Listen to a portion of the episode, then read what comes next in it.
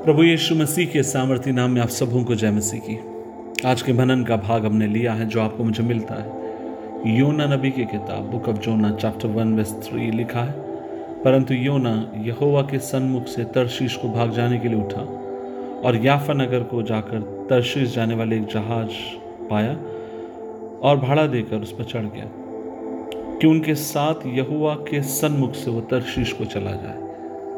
अज़ीज़, आप और मैं इस कहानी को यहाँ पर देखते हैं और मैं विश्वास करता हूँ कि कई बार आपने इस कहानी को सुना होगा और पढ़ा होगा और प्रचार किया होगा और प्रचार में भी सुना होगा।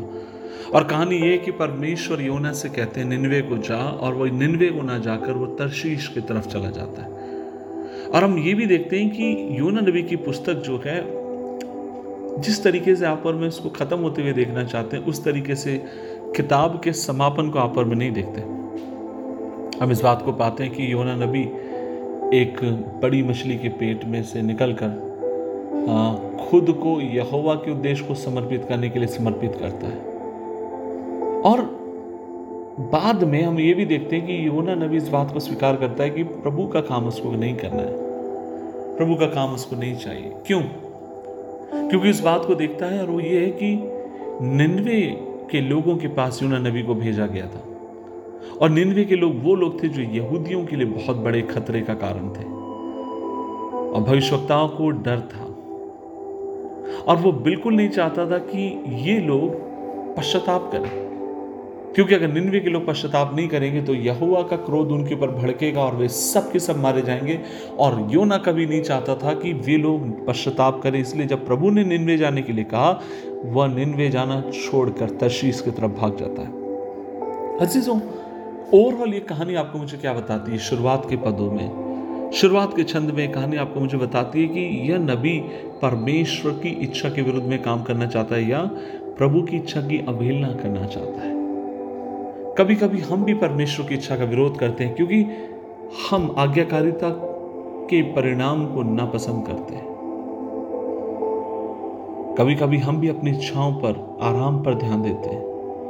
और वास्तव में महत्वपूर्ण चीज़ों पर जहाँ आपको मुझे दृष्टि लगानी है, उनको हम खो देते हैं।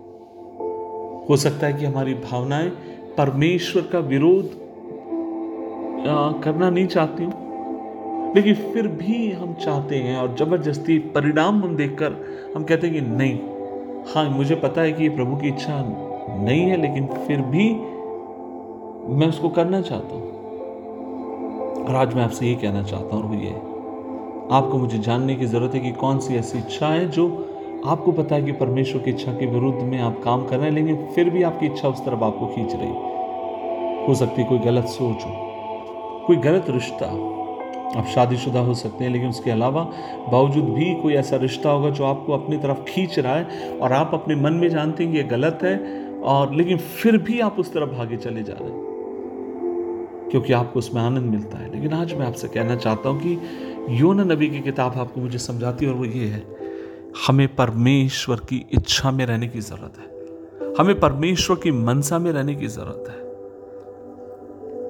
कहीं आप चोरी कर रहे होंगे और आपको अच्छा लग रहा है और आपका दिल कहता है कि नहीं, तू जो कर रहा है वो गलत कर रहा है। मैं आपसे कहना चाहता हूँ, चोरी करना बंद करिए।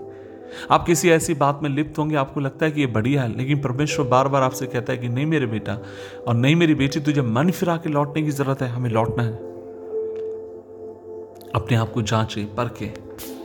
ऐसी कौन सी बात है जो परमेश्वर की इच्छा के विरुद्ध में हो, लेकिन हमारी जिंदगियों में हमें प्रभु से अनुग्रह मांगना है कि वो हमें अनुग्रह दे, हमें तौफीक दे, ताकि इन चीज़ों से बाहर निकलते हुए अपने प्यारे खुदा की इबादत करें।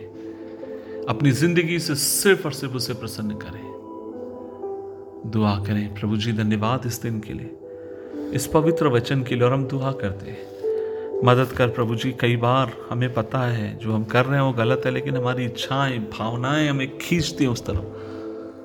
लेकिन हमें कृपा दे पिता, उन पर जय पाते हुए हम सिर्फ़ तुझे प्रसन्न करें, मदद कर। यीशु मसीह के नाम से मांगते हैं। आमीन आमीन आमीन।